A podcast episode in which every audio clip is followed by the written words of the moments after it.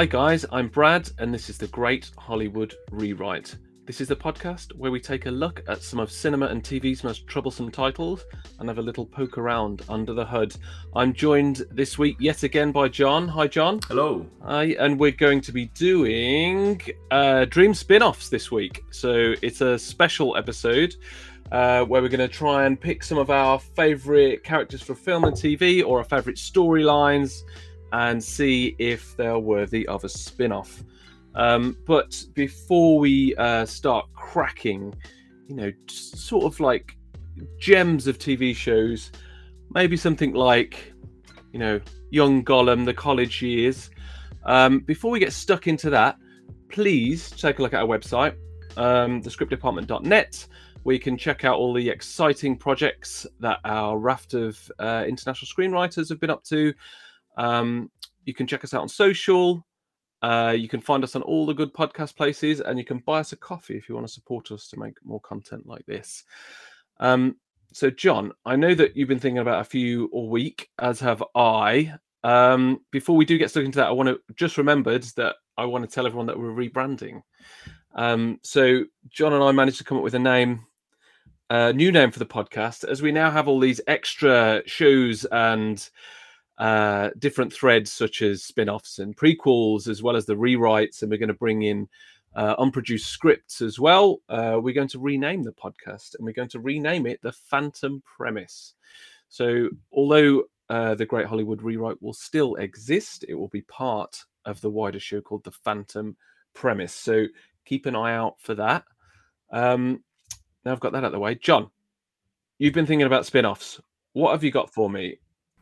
I realize I spend most of my time when I'm watching TV shows just thinking about spin-offs that I want for them, because I end up like asking myself these questions about the background of the characters of the show or the world or whatever, and then my brain just inevitably leads me down this road of creating a spin-off for it without even trying, or you know, or when you know something about a character's backstory, like if it was a movie adaptation to TV or something, you just immediately start writing that miniseries or whatever in your mind.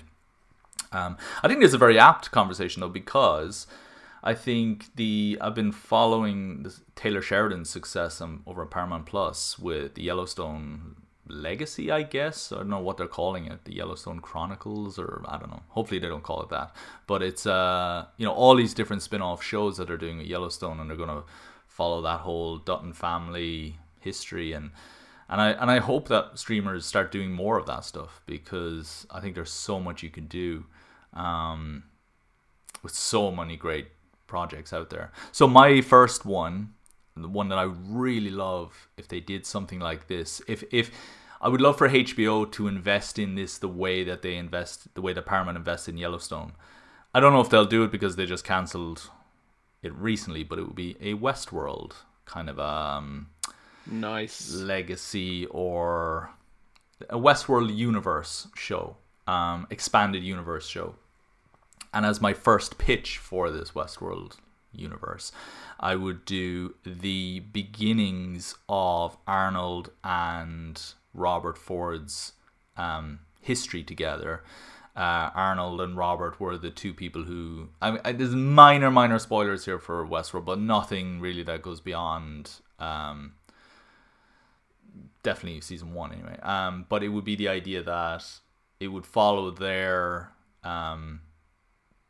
the creation of the first sentient, or not even sentient, because I don't think they were at that point yet, but the first AI, the first believable human being, the first Dolores. Dolores is implied. I think it's implied that Dolores is the first that they created way back, and I would love to see not young Anthony Hopkins, you know, but or young Jeffrey Wright, but recast them, just recast them so we don't have any uncanny valley stuff going on. But I would love to follow them and do the whole Frankenstein's monster allegory where they created this thing, it's alive, you know, and they use that as their stepping stone to creating Dolores. Because the one thing that always bugged me a little bit with Westworld was the fact that it's, again, heavily implied that these two men midlife created all of this tech, you know, any one of which would have been like the most game-changing technology on the planet. But they created all of it. It's like they're Thomas Edison times 1,000, you know. And I know there's Moore's Law and all that kind of stuff in play, but it does feel like they're taking that to a whole new level.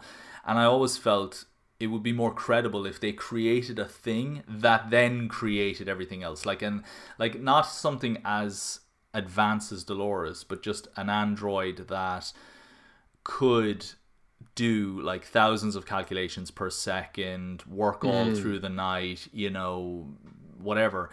And it could even just be like a giant orb in the ceiling that just, you know, has a bunch of supercomputer and robotic arms doing loads of work like in a car factory. But that is the thing that ultimately creates the thing that creates the thing that creates Dolores, you know. And you can it suddenly makes more sense how they it's the Prometheus moment where fire was given to humanity, you know, and I think you could do something really cool there where there's the politics of all this. There's people learning about this. There's corporate espionage going on. Maybe there's some descendants of characters or ancestors of characters that we know, like Charlotte Hale, for example. Maybe her father or mother way back, or grandmother or whatever, was a part of this founding family. Maybe this founding family got picked off one by one, and it was just Arnold and or just Robert, you know, in the end. And you know, yes. I think you could really it's not spoiling the character of Robert, Anthony Hopkins' character, I think, to go to explore who he is.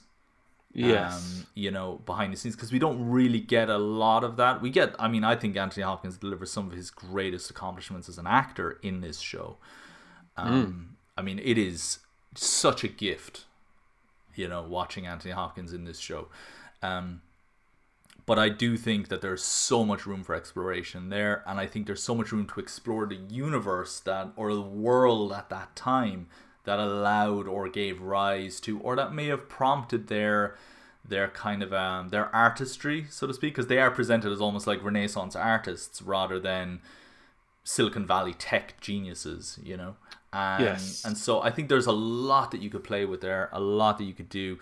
It's also heavily implied that there was a world war of sorts. That universe at that point. I think you could maybe, like, is there military tech funding here going on? Like, we want you to create a super soldier, but they end up creating something else. They lean into a collapse, don't they? They never really talk about it. Do you think there'd be William or any of the Delos family in this, or is it prior? Are the Delos family in it from the start? Like, what are you thinking? You could do that. I mean, Delos came in as investors after the fact, like well into where Anthony Hopkins was already in his 60s, I guess, at that point, 70s maybe. And I think you could, they play with age really carefully in that show, where it's not quite clear how old people are. It's not, you know, and that does really help with the, I think. It's the great mastery of that show is that you never really know when we're watching what, you know. Absolutely, because the some of the automatons are ageless, obviously. So like Bernard, like you don't know, like when are we? How old? Which Bernard is it? Like it's really smart how they do that, and I can see, you know, the way you describe like the it's a prequel spin-off, so. You know, like Caprica to Battlestar Galactica. I really like that show. I think they should have given it another season to let it span out. It's sort of the first Cylon in that film, and this is the first thing that might become, you know, sentient. And, you know, it's really relevant right now with AI, you know, exponentially increasing in intelligence every week even. And it's like, when will that start to lean towards sentience? And it's a really fascinating sort of idea. It also reminds me a little bit of the story that Hal tells in 2001 about where and when he was born, in which tech university, I think, and that he was taught a song. And it's the idea that he would have started off almost childlike. And then he's a supercomputer that's obviously killing people, but keeping people alive in space to travel to, you know, the well, not the furthest reaches, but to some of the most interesting experimental sections of our galaxy, kind of thing. And it's fascinating to understand, even from that one scene, that he's developed. He wasn't built like that. He developed as an entity over time. And it's like, oh, right. So there's a whole backstory there. And that's totally what could be happening here on Westworld. That, you know, what if they build something that, you know, it's not going to be a chess robot that you can't beat, but, you know, that kind of level where it's something quite almost mundane. It's like, oh, we've created this thing that can do this thing. It's like, well, that's quite... You could, you know, there's self-belief in that. There's almost a self-awareness to do that kind of thing. You could even do it in a way where it's a completely unexpected... Like, the idea I'm pitching right now is, you know, two scientists, you know, arguing over the ethics of whatever. But it could actually be, like, young Arnold created something and is now on the run because he... And he gets recruited in by this government agency, and it's like, you're going to be working with this other guy here. This is Robert, you know. And I don't know. I also think there's something really, like, it's not lost on me that Anthony Hopkins' character is named after the man who assassinated Jesse James.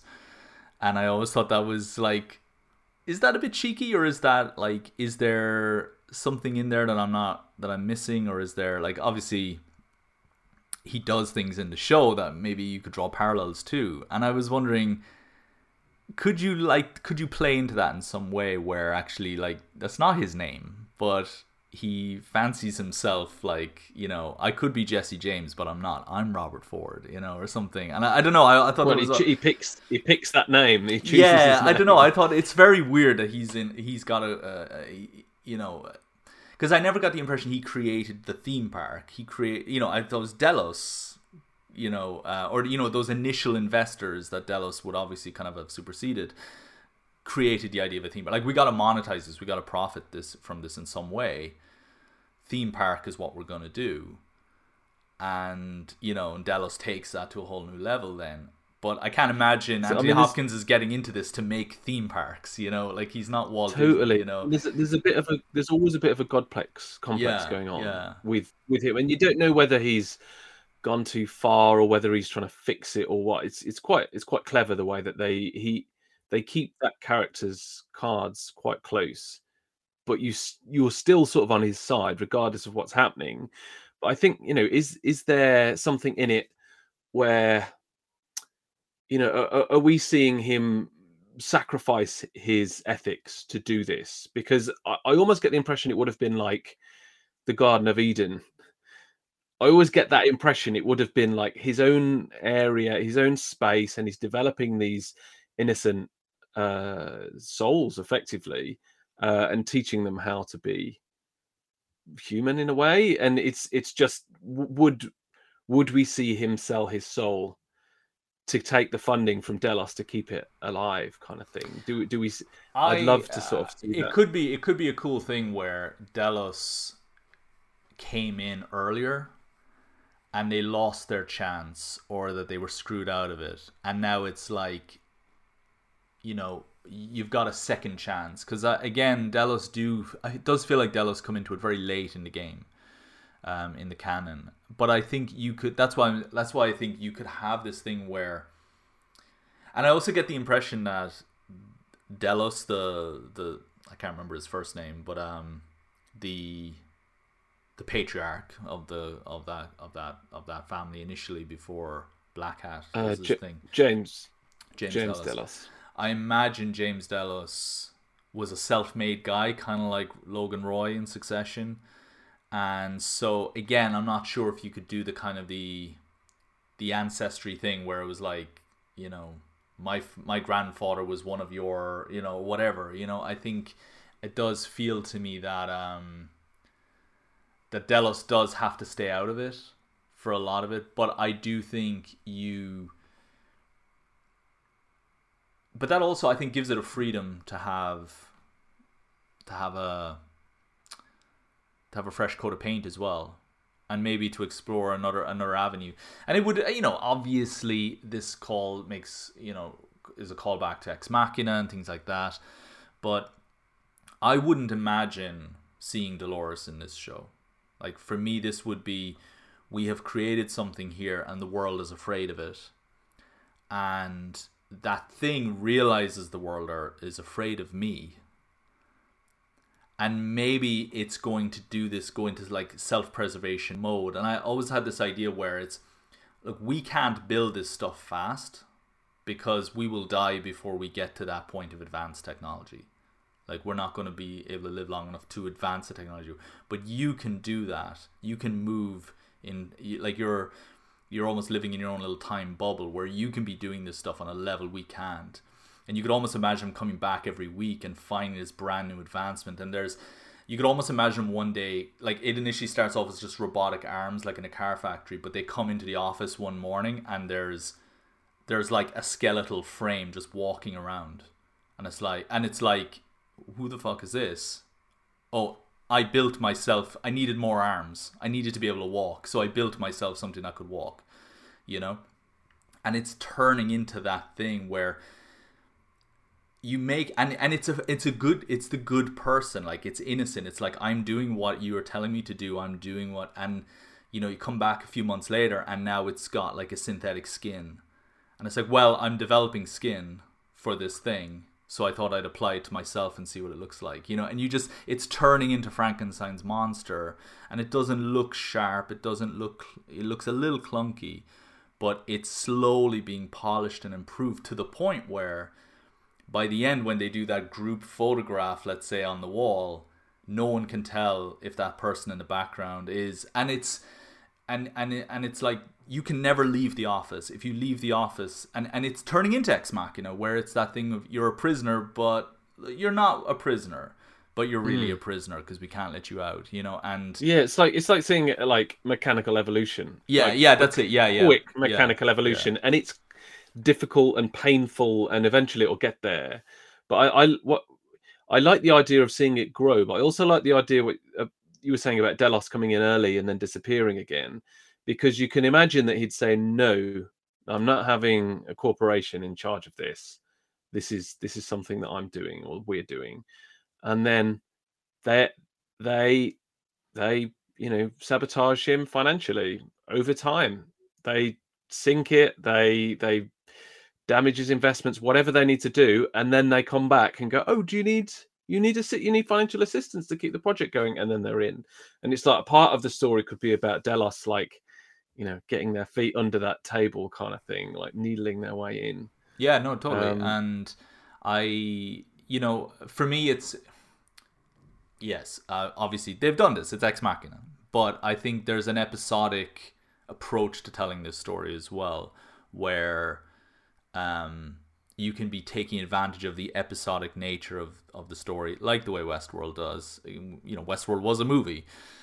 But there is something about having episodes and different chapters to this, that where you are able to play with the audience's perception of time and the way they experience time. You are able to tell a bigger story. And I think, yeah, you could just come in late, like Ex Machina. It didn't show us the character, you know, the AI already mostly built. But I also think that there is the whole point of this show would be to satisfy the curiosity of how.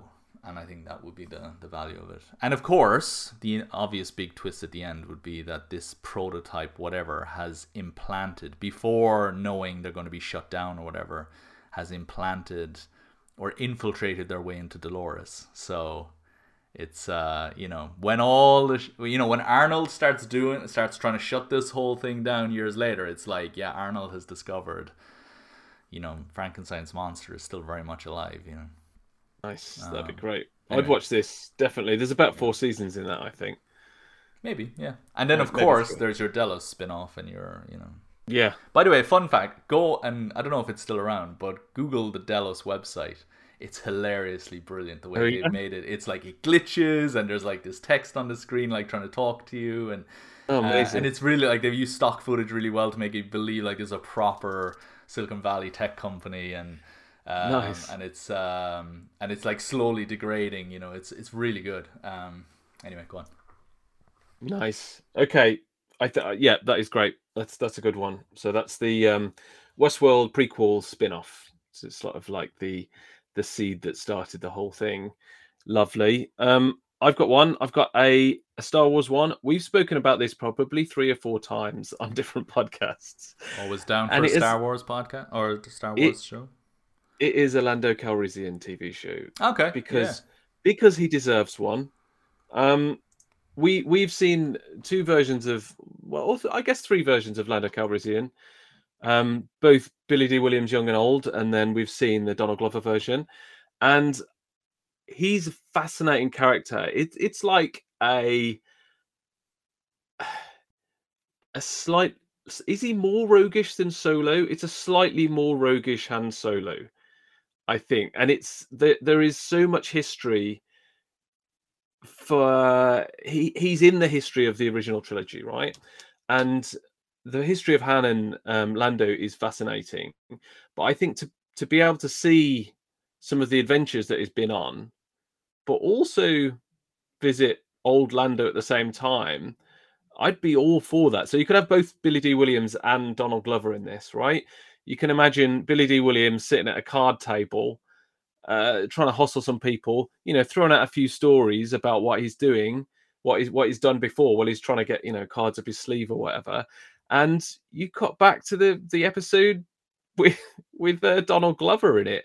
And I think, you know, we obviously Solo touched on some of the legacy stories that we'd heard about the card game, losing the Falcon, the Kessel Run, and all that kind of stuff. And it's just, I think there's a lot that you could write out of here. I think there is, you don't even have to go into retconning anything. There's a whole universe to write into, and it could, you know, this could be, you could have heist episodes, you could have rescue episodes, you could have bounty episodes. Like, he's basically a space pirate that you can take anywhere you want. You're nodding a lot, Johnny. No, I agree. Would you set this after the events of Solo? As in, like, the prequel stuff? I think possibly. I mean, I don't know, because if you're going in from what would be present time with old Lando, you can go in anywhere. You know, when I was a kid, it could be a kid. It doesn't even. When I was a kid, I did this. When I was running Spice. I wonder is your season one? Does your season one post credits end with him?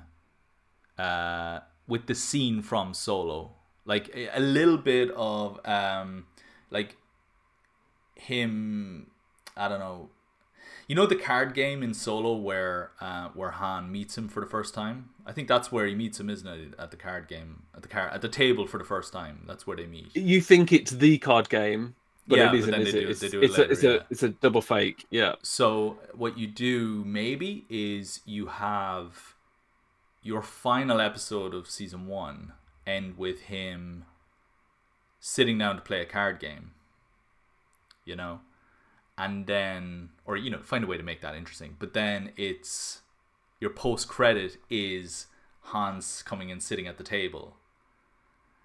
And then it's like, oh, okay, so now I watch Solo.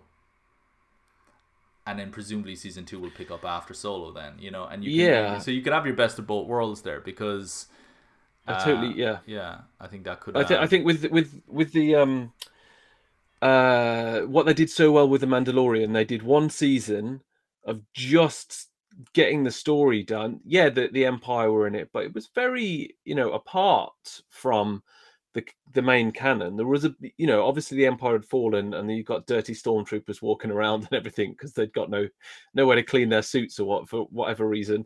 And they really just leaned into the Mando story. And then when you get to the next season, you've got Star Wars. You've got Star Wars in there, and it's like, it was a really clever way of doing it. They did a similar thing with Picard. I know you're not a big Star Trek guy, but the Picard show, they were like, this is not going to be a next-gen reunion. Second season, this is not going to be a next-gen reunion. We've got a couple of people from Star Trek universe here. And then the next season, a full-on Next Gen, and it was like, oh my God, yeah. And it was amazing. It was really good. And it was almost like the false promise of not going, we're not going to do that. And then just going, we know you want it. Of course, we're going to give it you.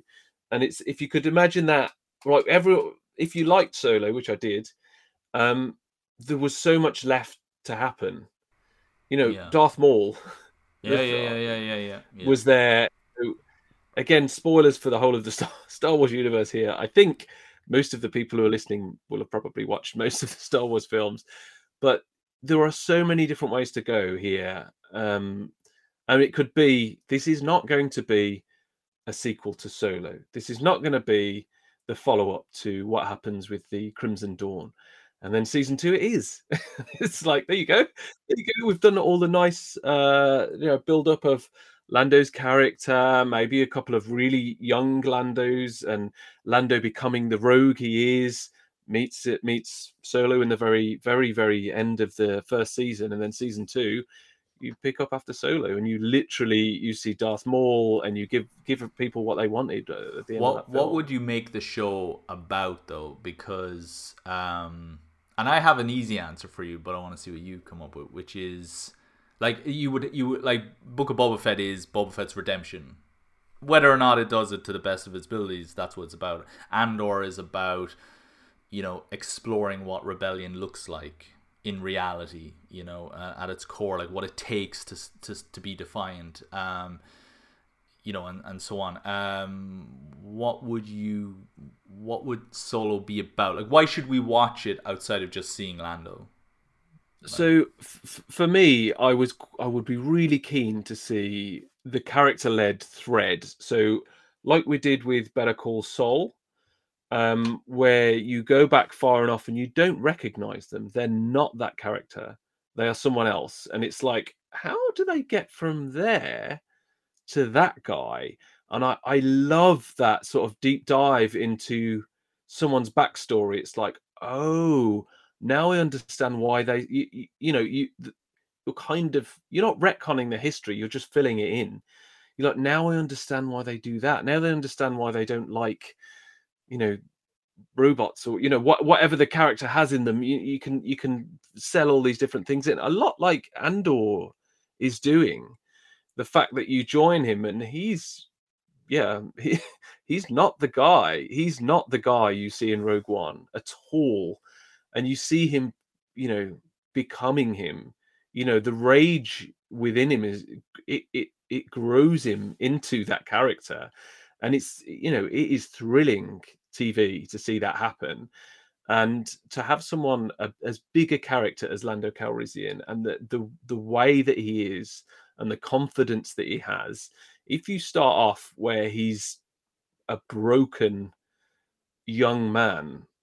You know, he's orphaned, he's been, the Empire has taken everything from him, and then you're going to see how he grows into a space pirate that is self-confident and, you know, sometimes ethically questionable. But I love to see a very contrasting prequel version of someone and try and figure out how they get there. I wonder, could you link it also into apparently there's probably bigger Star Wars fans out there that will know more about this. But after Return of the Jedi, I could be wrong on this, but the idea, I think, was that after Return of the Jedi, the First Order hunted down Lando's daughter and took her, kidnapped her, and turned her into a stormtrooper or something. And I think the implication in Revenge or Rise of Skywalker is that the woman that you see at the end who talks to Lando, I think the implication there is that he could be her father, but I don't think she is. I think the idea is that they're both bonded over a similar, like, I lost my family, you lost your daughter. You know, and it's just we're both filling each other's kind of emotional gaps, I guess. I don't know if that makes sense, but I wonder, do you go down the road of, like, in the future, Lando is looking for his daughter, and that is inspiring a flashback narrative of what, or do you go down the road where he's found his daughter? and they're like on this badass adventure together. And it's like she doesn't like her father, but they're stuck together. And the flashbacks are allowing her to learn who her father was at her age. Do you go down that road as well? Like, yeah, so it's like she hates... The present day stuff is the stuff that I don't think... You would have to work the hardest at, because you don't want it to just be cameo city, like, you know, where it's, hey, look, it's Billy Dee Williams, you know, it's got to be more than that. And I think a really beautiful emotional story, similar to kind of what I imagine they're doing with Dial of Destiny right now, where it's an old guy looking back on his life and asking himself what he's done with his time, you know. I could imagine an Al Pacino any day, any given Sunday speech. Whereas Lando talking to his daughter or something, I don't know. Yeah, I like that.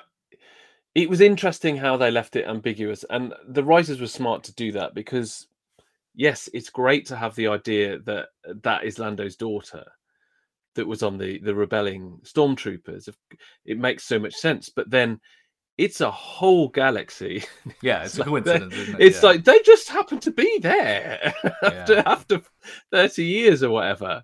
That's a pretty big coincidence. So, yes, I like the idea they could have left it up to this, like, galactic coincidence, but they didn't say. They just went, maybe, because it is a very, very slim possibility. So they didn't just go, yeah, it's his daughter. I like that. I mean, I think there would be, the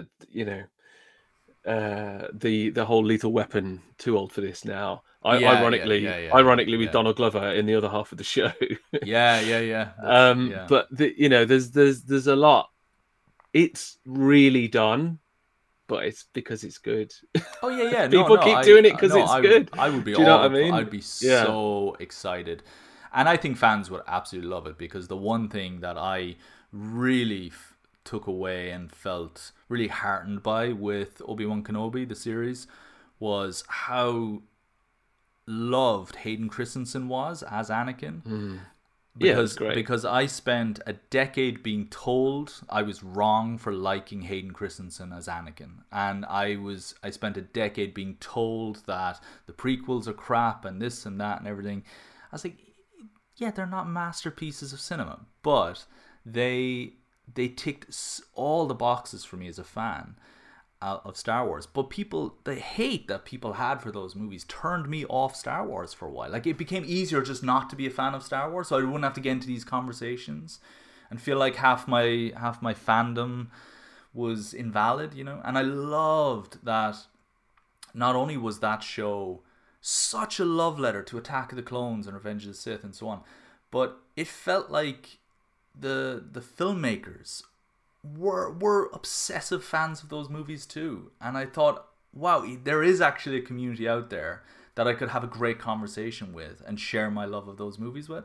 And I think a TV show like this would be so welcome, and would do the same, because Solo is not one of the better received Star Wars films by critics and fans alike. And it's great to hear that you're a fan of that show, because I remember I came out of that cinema having so much fun with that film. And I think when we did our discussion on it previously, my point was, I don't feel the necessity for that film.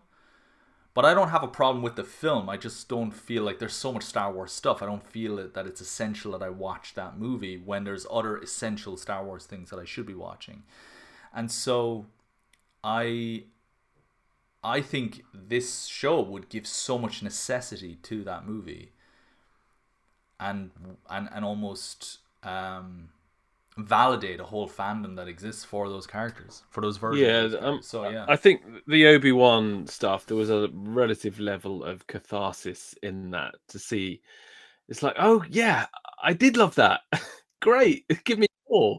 And I think, you know, the whole story of the production of Solo was just heartbreak. Like, I like Lord and Miller. Like, I would have liked to have seen their film. But I also like Ron Howard.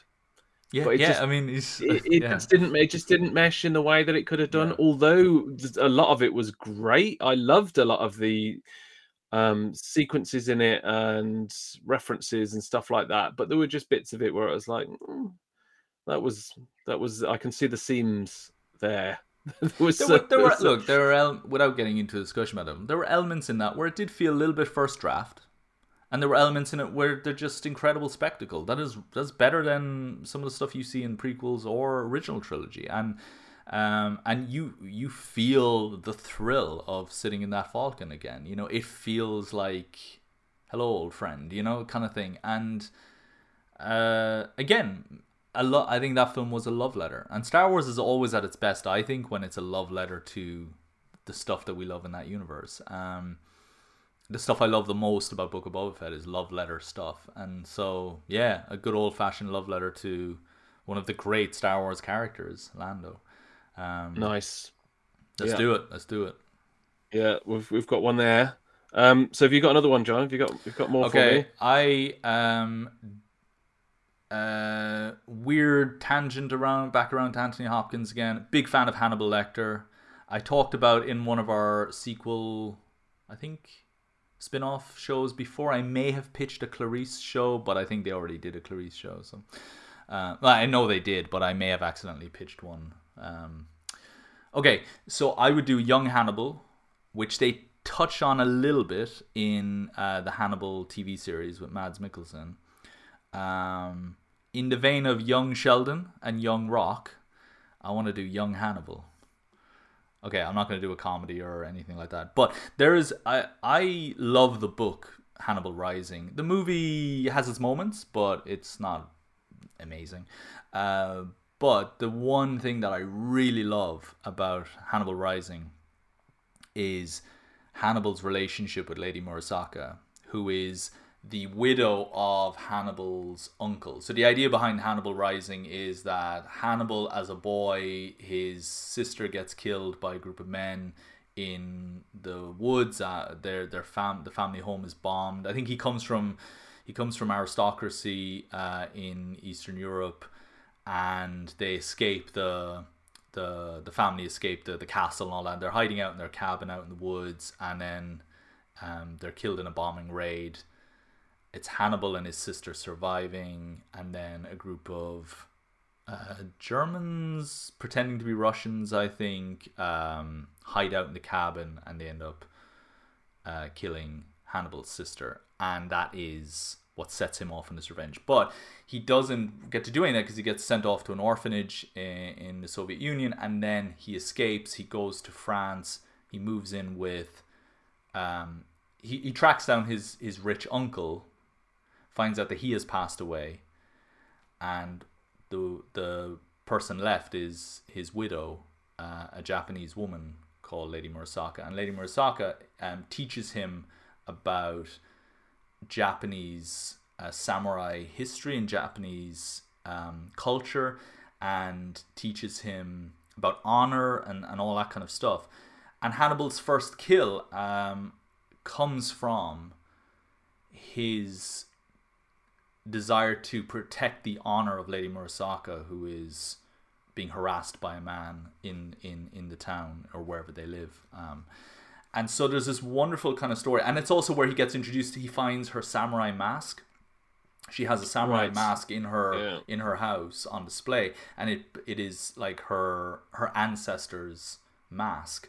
And he takes that to do his killing. And so there's immediately that iconography of Hannibal with the mask over the lower part of his face. And it's so I love that aspect of the story. And it goes off on a revenge quest where he tracks down these different people who are now much older and are in different positions of power throughout France. And he's tracking them down one by one to kill them. And it's I think there's a great TV series to be done of him on a revenge quest. I think you rewrite it in a way where it's post-war Europe, and where each season is him, perhaps each season, or you either do one season, but I think you could do different seasons where he's tracking down these different people across Europe, and it's like a new name on the list every single season. You know, this is the season about this person, this is the season about this target, you know, etc. And you were following him as well while he's in medical school, because he was the youngest person accepted into, I think, the Paris Medical or School of Surgeons or something like that. And so you're following him as a student, you're following him as a student of medicine, but also as a student of Japanese history and Japanese culture under Lady Murasaki's tutelage. And he's on this revenge quest, tracking down these different people, perhaps with the help of her. You know, you rewrite it a little bit, and you massage the story a little bit to flesh it out, you know, to allow it to breathe more on screen. Nice. But it can be that you basically have a woman who considers herself samurai, training the great Hannibal Lecter to then go off and do the, you know, and how it connects to the prequel, or how it connects to the Mads Mikkelsen show. I'm sure there's probably some disconnects between the book and that you could play into, but I don't think it'd be too hard to align them. And there's your, yeah, so I would do Young Hannibal. And you don't have to call Young Hannibal, but... Well, it's a bit like Batman Begins somehow. That kind of thing, you know, where the mask comes from and all that kind of stuff. I mean, obviously there's Hannibal Rising, and I think the Brian Fuller show touched on the Murasawa thread a little bit. I think there was a property they went to, obviously, when he was a grown man, and there was something. You might have to correct me if I'm wrong, but I'm sure there was something in there. But no, I don't think either gave that thread enough time. No, they very delicately played with it, because I was keeping my ear out the whole time. I was like, okay, I'm waiting for these kind of touchstones here now in this third season where they kind of delved deeper into his past, and they really didn't over explain it. So I think there's a lot of room to do something that's more faithful to the book, that allows you also, you know, to explode it out a little bit and do your own thing that aligns it with Hannibal. I think Hannibal, the three seasons of Hannibal, is damn near perfect television. The way in which you're not quite sure, is this still canon to the movies? Is this still... like, are we trying to align ourselves with the movies? Oh, no, actually, we're going way off. Like, can this still work? If you... like, there's a long time where all this crazy stuff is happening. You could still rationalize it as being in the same universe as Silence of the Lambs, you know? And eventually it doesn't. Eventually it just goes off in its own direction. But I always thought there's... it is hard for me to decide which Hannibal universe I prefer. Like, it's there's three though, right? There's the books, the films, and the TV show. Yeah. But I really struggled to figure out which one I prefer the most. I mean, his corruption of Will in the TV show is just because you don't think it's going to happen, because it is going off on its own tangent, and that was when that started to happen. I was like, oh my god, it is. I thought he was, you know, bluffing to catch him, but he is corrupting him, and it's just I think I preferred that, mainly because of the original story didn't have that in, and then it became, or not much of it in, and then it became they double bluffed you. They were like, oh, this is just the same story. Oh no, oh my god, it's totally different. It's gone a bit weird, and I really liked that. So I'm not funny. So again, you can't really retcon something like Hannibal Lecter, but you can sew in more history to it, definitely, and give his actions more meaning. But there's going to be a whole summer where in Hannibal Rising that gets brushed over. You know, that you could just make up half a season there straight away. You know, like it wouldn't be that hard, and I don't think anybody would bat an eyelid, particularly because I don't think Hannibal Rising is precious in people's minds. I think it's a really great story, but I don't think it's precious in people's minds. So I think there's you would be forgiven for retconning a little bit if it lines up with. And I think if you ask people, what would you prefer, you know, total fidelity to Hannibal Rising or an opportunity to expand on the Mads Mikkelsen series, I think people would jump on the Mads Mikkelsen series in a heartbeat, you know.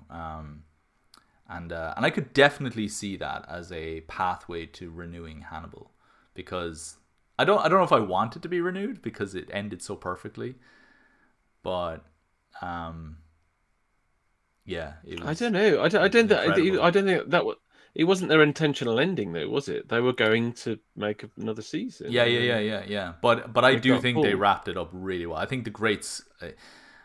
Nothing annoys me more than when a show ends in a way that's not supposed to end because it got cancelled. But I never felt that Hannibal ended in a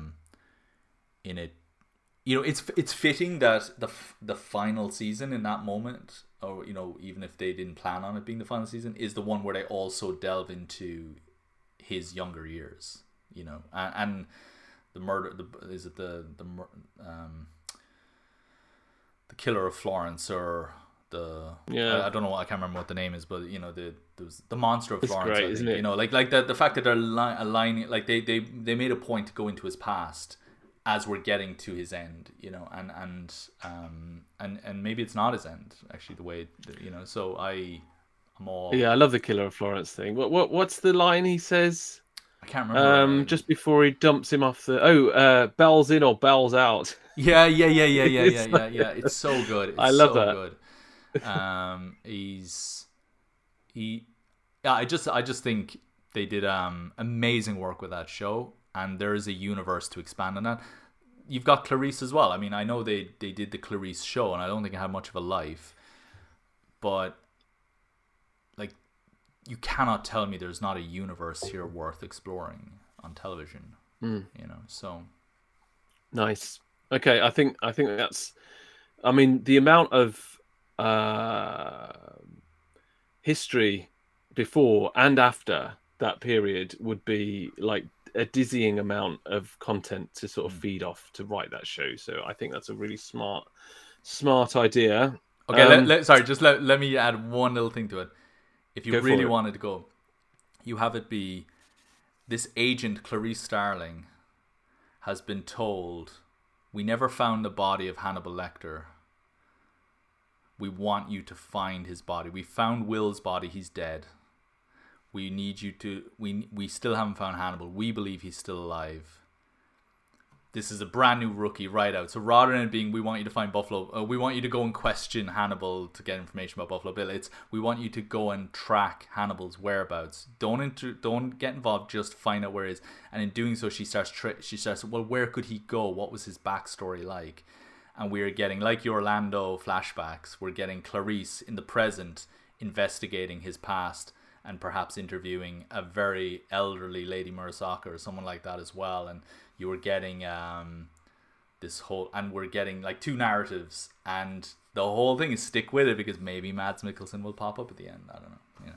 Yeah. So nice. I like that. Okay. I like the threat of someone. Are we gonna see them? Are you gonna show them? I like that. Like, she's being tailed after a while. Like, someone's following me. I don't know. Is it Hannibal? You know, that kind of thing. Yeah. Nice. Okay, you're up. Okay. So I've got one. So we can't talk about spin-offs without talking about the show that everyone always says, why hasn't this spin-off happened? Why hasn't this spin-off happened? And that's Mad Men. So you stole it from me. Did I? Yes. So, but I might have a different one, because there's so many of them. Okay. There's like the Roger Sterling spin-off. There's the Jones spin-off. There's the Peggy spin-off. I think mine's going to be the same as yours, because you didn't... in Winston, it's the Sally Draper spin-off. Yes. Oh my god, I think she's the strongest one to spin off, because she's gonna be messed up. Like, her character is gonna be very damaged by what was going down. Was the five or six seasons? I can't remember. I think it was it seven? So in the seventh season, obviously her mum is dying. Her dad is vacant. Her stepdad is breaking down, and it's like, she's going to be very damaged. If we imagine she's in her 20s, you're still going to have a lot of the main cast around. They don't have to be featured players in this, but you can imagine Draper popping up in it now and again. You can imagine. So you would do it in her 20s. 20s or I would want the original cast, or some of the original cast still to be around, not to be in it as main featured people, but so you can drop them in there now and again. But the era that she's going to be growing up in is the 70s and 80s, right? So we're going to see it'll be another period drama, and it'll be, I mean, the most amazing thing about Mad Men is how the art direction works, and how the colors they painted it in, and how real it felt. And this wouldn't be any different. This would be like a glorious step into the 70s and 80s, but the ethos of it, as well as what it looks like. we were the original series was about the rampant growth of capitalism, effectively, and like the effect it had on America, and just the effect it had on the people that were working in this environment. And I would just be fascinated to see where she goes, because she's going to be difficult to befriend. She's going to have potentially a number of like deep-seated issues on a psychological level because of what she had to deal with as a child. Exactly. It's whether would she be at university? Would she have not bothered? Would she be a drug addict? Like, there are so many ways that you could take it because of the things, the 7 years we saw her grow up into young adolescent, basically a young teenager. And we could, I think there's a lot in there to work with. And I think to now and again see a Roger Sterling or someone like that pop up would be incredible. And I think you can do a historical fiction that is sewn around Vietnam and things like this. Obviously, the original season lent heavily into the Korean War. And, there's no reason we wouldn't see her brother, I can't remember. No, but I was going to say Sally's friend who went off to Vietnam at the end, didn't he? Yeah. And I mean, the implication is he's kind of going off to die, isn't he? Yes. He's he's presented as a tragic character throughout the whole show, and I always thought that was one of the real masterstrokes of the Sally Draper, Betty Draper story. Betty's relationship to that boy, I can't remember his name, is incredible throughout those 7 seasons. First we see him, he's a friend of Sally who hangs out, but like they're so young, like I mean they're insanely young, like barely in school, like I would say, right? And then over the 10 years that show takes place, you see him, his mom is being vilified in the community because she has relationships with men. She's separated from her husband. She has relationships with men. And therefore, like in that community, she is vilified. And he kind of almost knows that in a weird way. And I always thought it was so heartbreaking for him as a kid. Find out his name, because it's bothering me. I can't think of his name. I can't find. I'm looking for it now. I'm like, where is he? Where's the guy? But he. He like there's that scene where he sits in the car waiting while she's in the supermarket, and Betty is concerned he's in the car by himself, but also they have this, and she's going through her own problems, and he's the only one she can talk to, but at the same time he's the one that is the bad influence on Sally, and it's incredibly dynamic, that relationship, and it's so tragic that it goes, that all those characters, like she will be left without her childhood friend and without her mother, and he will be going off to war to be a man because he never had a father growing up to tell him, like, going off to war isn't what, like, doesn't just equate, like, that isn't the thing that you have to do to become an adult, but he thinks it's the thing he has to do. Sorry, I'm stepping all over your plan here, but like there's just, yeah, I think Sally is so, and the Vietnam War, like, that can play into that so well. Sorry, yeah. It feels like there's a boiling pot, another boiling pot at the end of the Mad Men saga, and I think to have that, there was a bit of development on Sally, but because she was a child for most of it, it was more about young girl growing up. There wasn't like a whole other layer of her, like it was more about her being squashed and pushed away by her step parents or her real parents, or it would be a fascinating period to visit her, and it doesn't even have to just be then, like it could be the next season could be 10 years on, the next season could be 10 years on after that, and we could see, could we see Don's funeral in 3 seasons in, like, are we, there is a whole lot of history, like fictional history and real history to lean on here the idea of having a famous father that everyone loves, but you hate him. It's like, it's fascinating. Like the levels of therapy that you'd have to get over Don Draper being your dad would be pretty dramatic, I think. You're looking for this guy, aren't you? I can see Google flashing on your face. I am. I got Glenn Bishop. Glenn, okay. Yeah. And when you look at him, like with the jacket and the like his profile picture,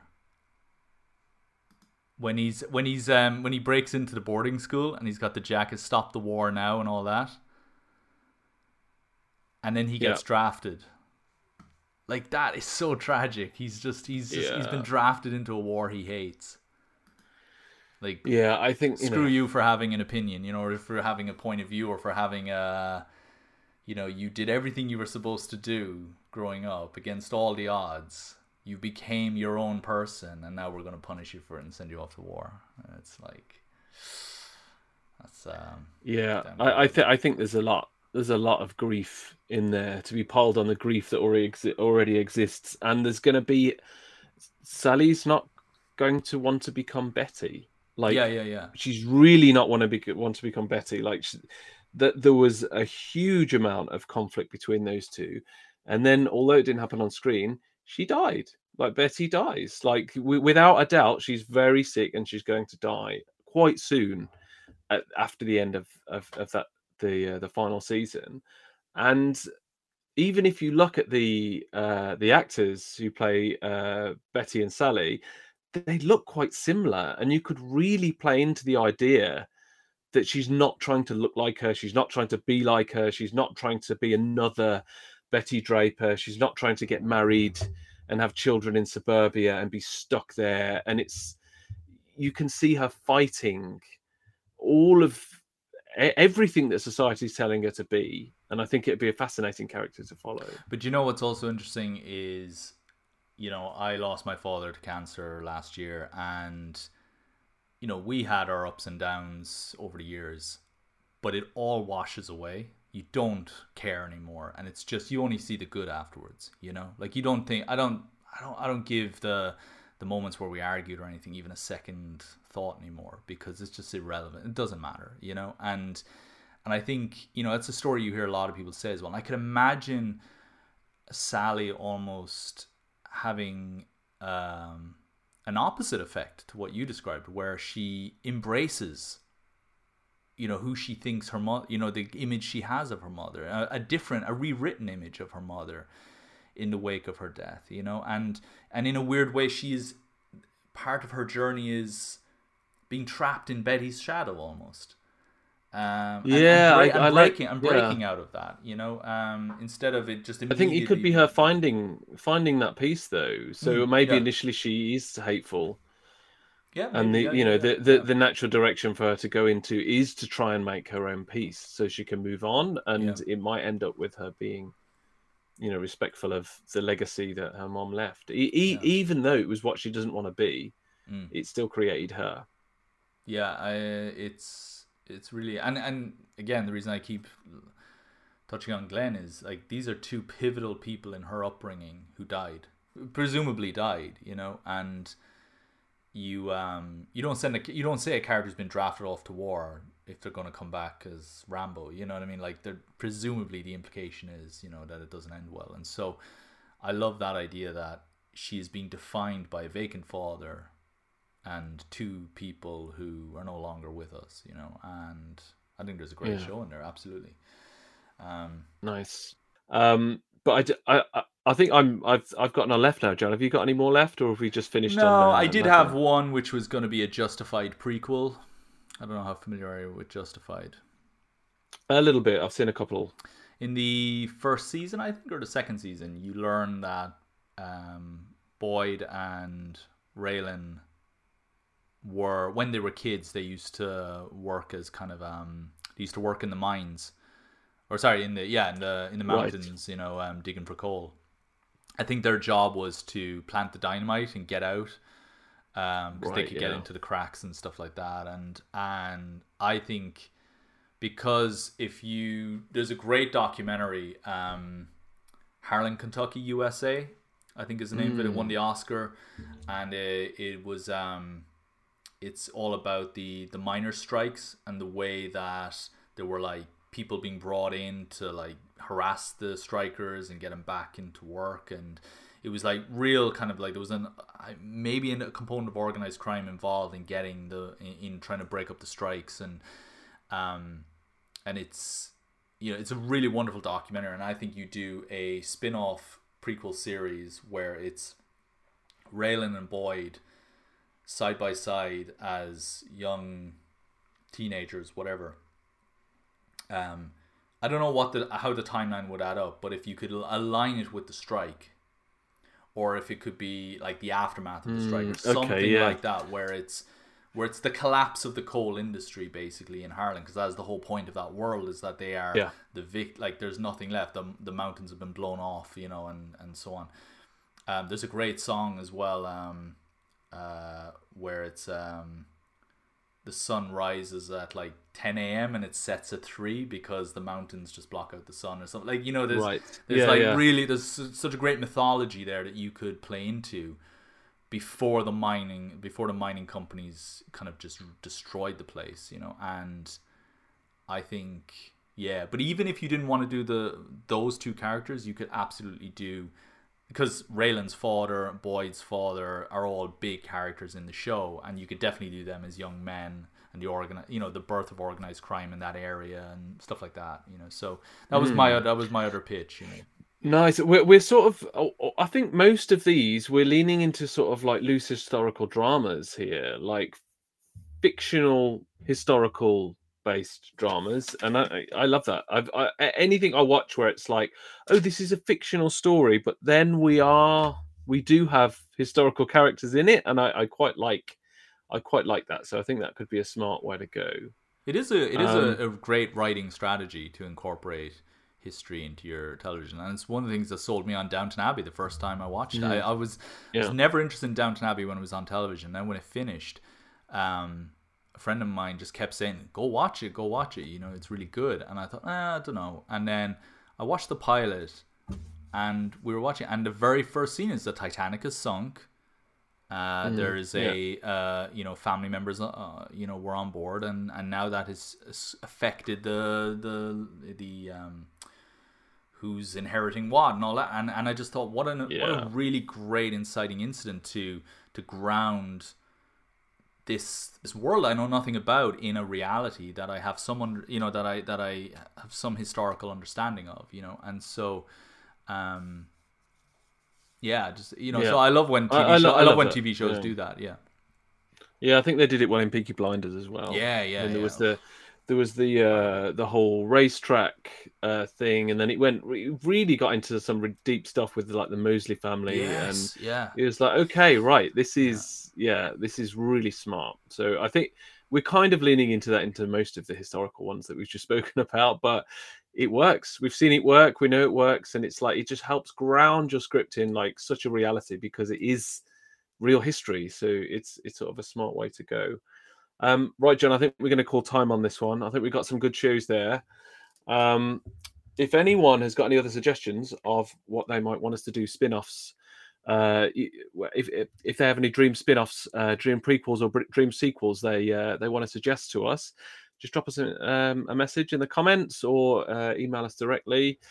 Don't forget, we are changing our name. Do you want to say it, John? The Phantom Premise. We are going to be called The Phantom Premise from possibly next episode. So keep an eye on that.